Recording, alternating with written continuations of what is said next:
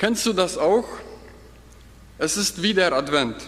Die Weihnachtstage rücken näher und den allgemeinen Erwartungen nach sollte das die stimmungsvollste, besinnlichste und friedvollste Zeit des Jahres sein. Ein Fest der Liebe, ein Fest der Freude, ein Fest der Familie. Lieder, Lichter und Weihnachtsschmuck verleihen allen den passenden festlichen Glanz. Für uns Christen außerdem gibt es noch einen weiteren Grund und den eigentlichen Grund, warum wir Weihnachten feiern, nämlich dass der Sohn Gottes geboren wurde und auf die Erde kam. Und er wurde Mensch, wenn das kein Grund zu feiern ist. O du fröhliche Weihnachtszeit.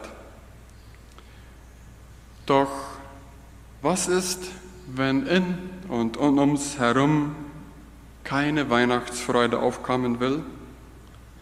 Für die einen bedeutet der ganze Trubel nur Hetze und Stress.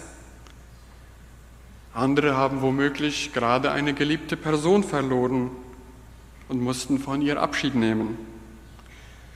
Oder sie leiden unter einer schweren Krankheit, Glaubenszweifeln oder auch Schuldgefühlen und so weiter.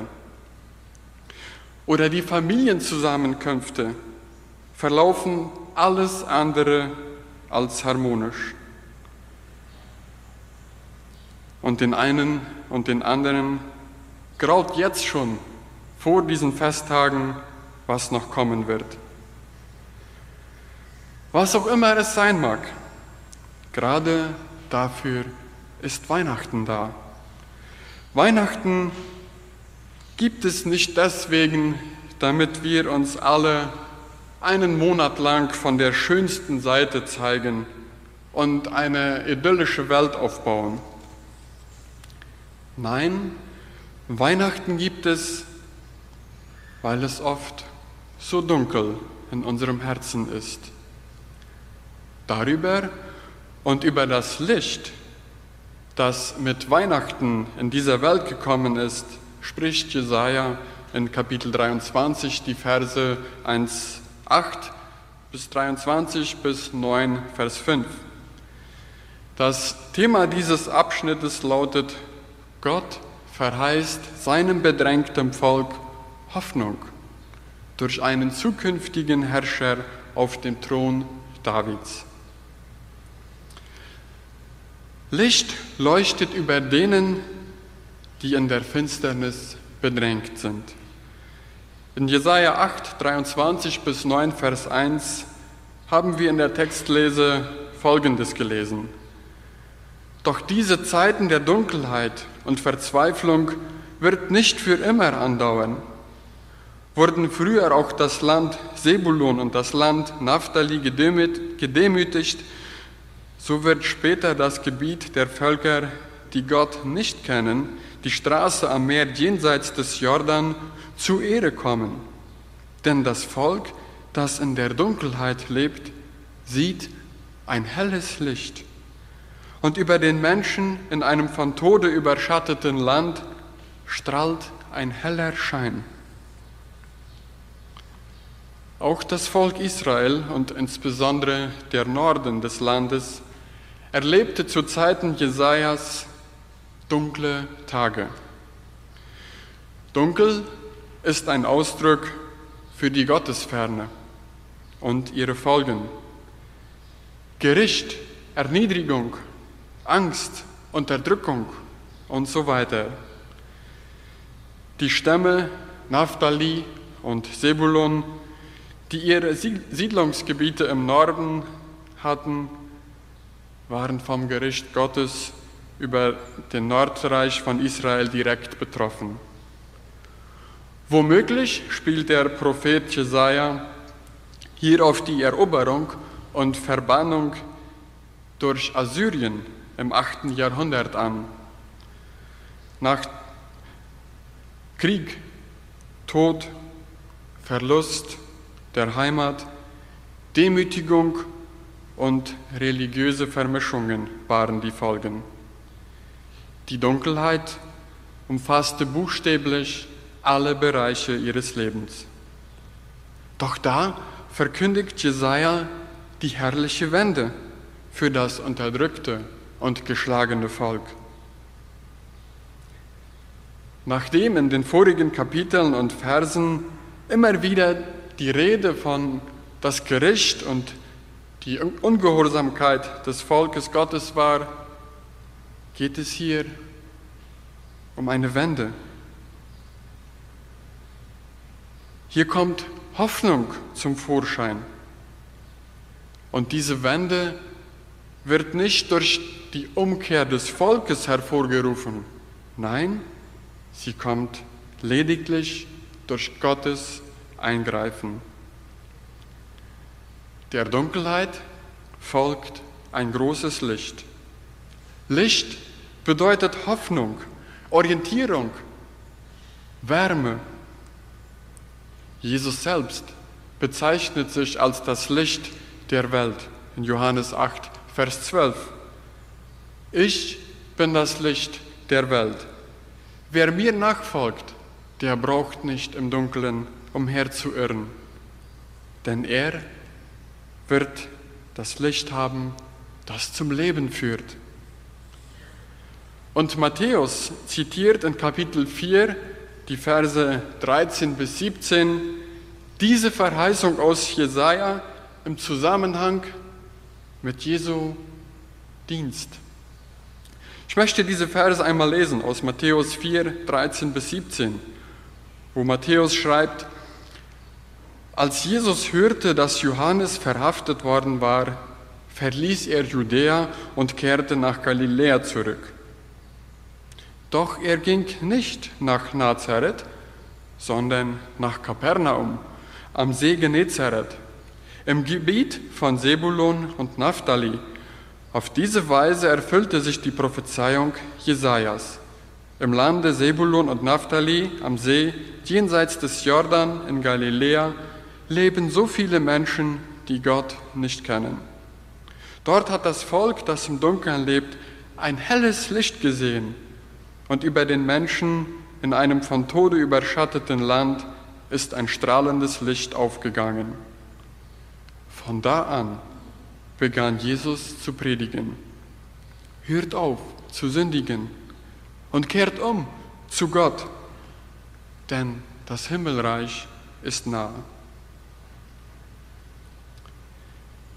Jesus kam für die Verachteten, für die Blinden, für die Ausgestoßenen, für die Kranken und für die Sünder. Die Bibel offenbart die Dunkelheit des Menschen und insbesondere die Dunkelheit der Schuld an Gott und an unserem Nächsten. Doch gleichzeitig leuchtet Gottes Verheißung wie ein helles Licht auf. Sein Licht ist heller als jede Finsternis. Wie dieses Licht aussieht und, und darüber spricht Jesaja in den weiteren Versen, die Verse 2 bis 5. Das Licht und seine Ursache. Du vermehrst das Volk und schenkst ihm große Freude. Es freut sich über dich wie ein Volk zur Erntezeit, wie jubelnde Menschen, die Beute unter sich aufteilen. Die Freude wird hier als groß beschrieben und mit zwei Bildern aus der Ernte und Beuteverteilung wird uns hier bildlich vor Augen geführt, wie groß diese Freude ist. Sie steht auch im krassen oder im starken Zusammenhang und Kontrast mit der Demütigung, die wir in Vers 23 gelesen haben. Und diese Bedrängnis, die da zum Ausdruck kommt. Bei Gott ist Fülle, so wie es im Psalm 16, Vers 11 sagt. Du wirst mir den Weg zum Leben zeigen und mir die Freude und mir die Freude deiner Gegenwart schenken. Aus deiner Hand kommt ewiges Glück. Wenn Gott sich in seiner Gnade seinem Volk zuwendet, so hat dieses allen Grund zur Freude. Welche sind diese Gründe zur Freude? In den Versen 3 bis 6 aus Kapitel 9 werden uns mehrere Gründe genannt. Erst einmal das Ende der Knechtschaft. Denn wie am Tage Midians zerbricht Gott das Joch, das sein Volk drückte, und den Stock auf seinem Nacken die Peitsche seines Treibers. Freude wird anbrechen, weil Gott die Unterdrückung seines Volkes beendet. Gott selbst wird, seinen, wird sein versklavtes Volk befreien und ihm die Last abnehmen. In Vers 23 aus dem achten Kapitel spricht Jesaja über diese Erniedrigung der nördlichen Stämme. Sie erlebten Verbannung und sehnten sich womöglich nach Befreiung. Frei sein von dieser Unterdrückung. Als Jesus seinen Dienst in Galiläa tat, erfüllte sich diese Prophezeiung, zumindest teilweise. Allerdings zunächst mal anders, wie sich viele es erhofft hatten. Er befreite Menschen von der Knechtschaft der Sünde und des Teufels. Der Vergleich mit dem Tag Midian knüpft an den Sieg Gideons über die Midianiter an, nachzulesen in Richter Kapitel 6 und 7. Gott beendete damals die Unterdrückung Israel, trotz der Übermacht des Feindes und der Unmacht des Volkes. Auch Jesus befreite viele Menschen von Mächten, die für sie viel zu stark waren. Jesus Christus ist als Licht in dieser dunklen Welt gekommen, um Menschen aus der Knechtschaft der Sünde und des Teufels zu befreien. Ein weiterer Grund zur Freude ist das Ende des Kriegs. Jesaja nennt nun, eine zweite, nennt nun eine zweite Auswirkung in Vers 4, die zeigt, wie dieses Licht ist und welche Ursache es hat. Wieder verwendet er dabei ausdrucksstarke Bilder, die dröhnend marschierenden Stiefel und die blutgetränkten Mäntel stehen für Krieg und Gewalttätigkeit. Beide werden verbrennen. Was bedeutet, dass Krieg und Gewalt aufhören werden, ja vernichtet werden? Das erinnert stark an Jesaja Kapitel 2, Vers 4, wo davon die Rede ist, dass Völker ihr Kriegswaffen und Kriegswerkzeug in landwirtschaftliche Geräte umfunktionierten. Auch wenn Jesus kein irdisches Friedenreich aufgebaut hat, so hat er dennoch den Kriegszustand zwischen Mensch und zwischen Gott und zwischen den Menschen aufgehoben. Bei Menschen, die zu Jesus gehören und ihm nachfolgen, müssen Streit, Hass und seine Auswirkungen seinen Frieden weichen.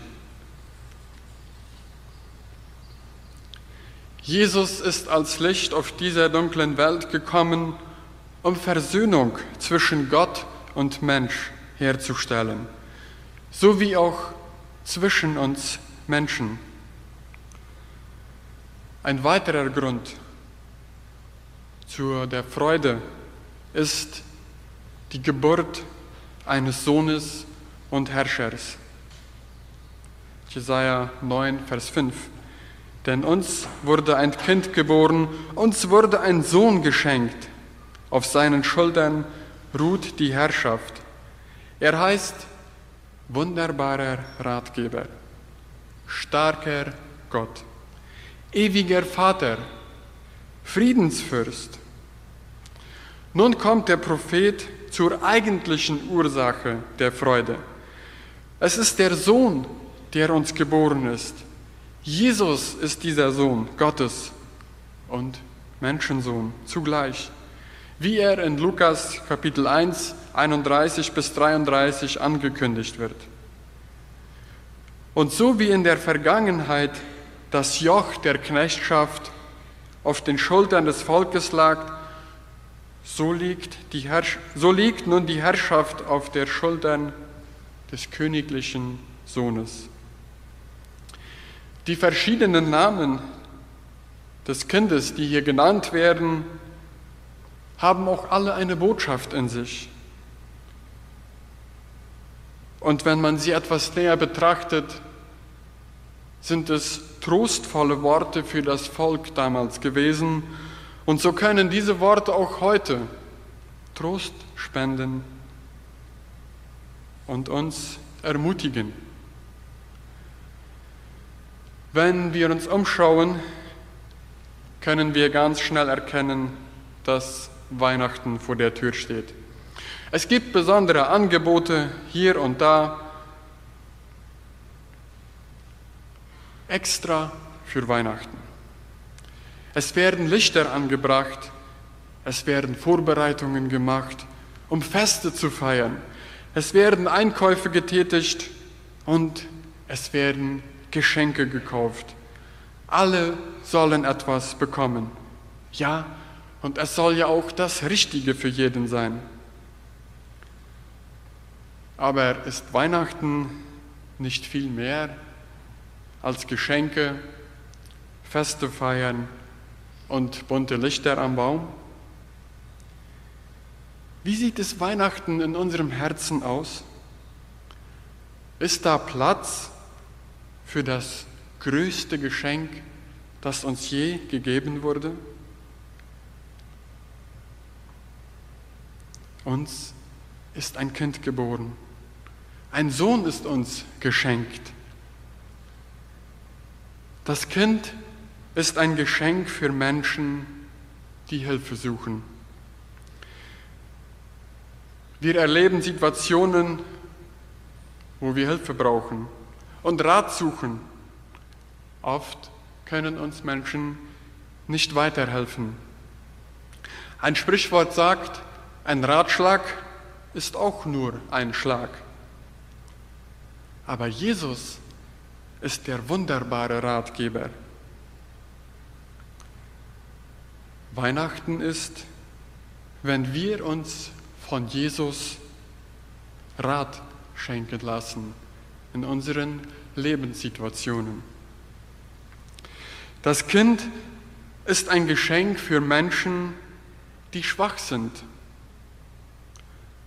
An manchen Tagen fehlt uns die Kraft und der Mut, um das Gute zu tun in einer bösen Welt. Jesus hat das Böse besiegt. Ja, er hat sogar den Tod besiegt. Ja, Jesus ist unser Retter. Weihnachten ist, wenn wir uns von Jesus Kraft schenken lassen, wenn wir schwach sind.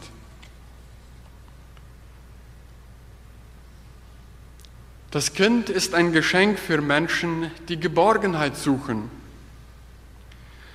Es ist interessant, dass Jesaja hier den Namen ewiger Vater gibt. Gott ist ein dreieiniger Gott. Gott Vater, Gott Sohn und Gott Heiliger Geist. Er kann uns in jeder Situation ein Begleiter sein. Gott ist der liebende Vater und er wird es auch immer sein. Weihnachten ist, wenn wir uns von Jesus, Gott, wenn wir Jesus als Gott als unseren Vater annehmen. Das Kind ist ein Geschenk für Menschen, die Frieden suchen. Jesus sagt, ich lasse euch ein Geschenk zurück, meinen Frieden. Und der Friede, den ich schenke, ist nicht wie der Friede, den die Welt gibt. Deshalb sorgt euch um nichts und habt keine Angst. Jeder Mensch sucht nach Frieden. Nur Jesus kann uns diesen Frieden geben. Weihnachten ist, wenn wir uns von Jesus Frieden schenken lassen. So hat dieser Text für zwei Gruppen eine unterschiedliche Bedeutung. Für die, welche noch in der Nacht ihrer Sünde getrennt von Gott leben, steckt hier die Verheißung, Gottes Licht kann auch dein Leben hell machen. Wende dich deshalb zu diesem Jesus, denn er selbst sagt, komm her zu mir. Wenn du müde bist und du schwere Lasten zu tragen hast, ich will dir Ruhe schenken. Und für die, welche dieses schon erlebt haben, liegt hier die große Ermutigung, dass Gott in jeder Angst, in jeder Not mit seinem Licht hineinleuchten wird. Wenn auch nicht immer in dieser Welt, so doch ganz gewiss in der Ewigkeit. Dort wird es keine Dunkelheit von Schuld, Krankheit, Leid und Tod mehr geben. In Offenbarung 22, Vers 5 heißt es, und es wird dort keine Nacht mehr geben. Man wird weder Lampen noch das Licht der Sonne brauchen, weil der Herr Gott über ihnen leuchtet. Und sie werden für immer und ewig herrschen. Wir haben hier vorne ein schönes Adventsgesteck, ein schönes Adventsgesteck. Und die meisten haben bestimmt zu Hause auch eines. Und vielleicht kann uns können uns diese Kerzen und die Lichter, die wir überall haben, daran erinnern, dass es Hoffnung gibt in all diesen Stress und Trubel und Hetzerei und Lasten, die viele gerade in dieser Zeit zu tragen haben. Und wenn wir uns so fokussieren auf all diese Vorbereitungen, dann lasst uns auch daran denken, wenn wir diese Lichter sehen, Jesus ist ein Geschenk, der uns Hilfe geben will, der uns helfen möchte, der uns Kraft geben möchte, der uns Geborgenheit geben möchte und der uns Frieden geben möchte.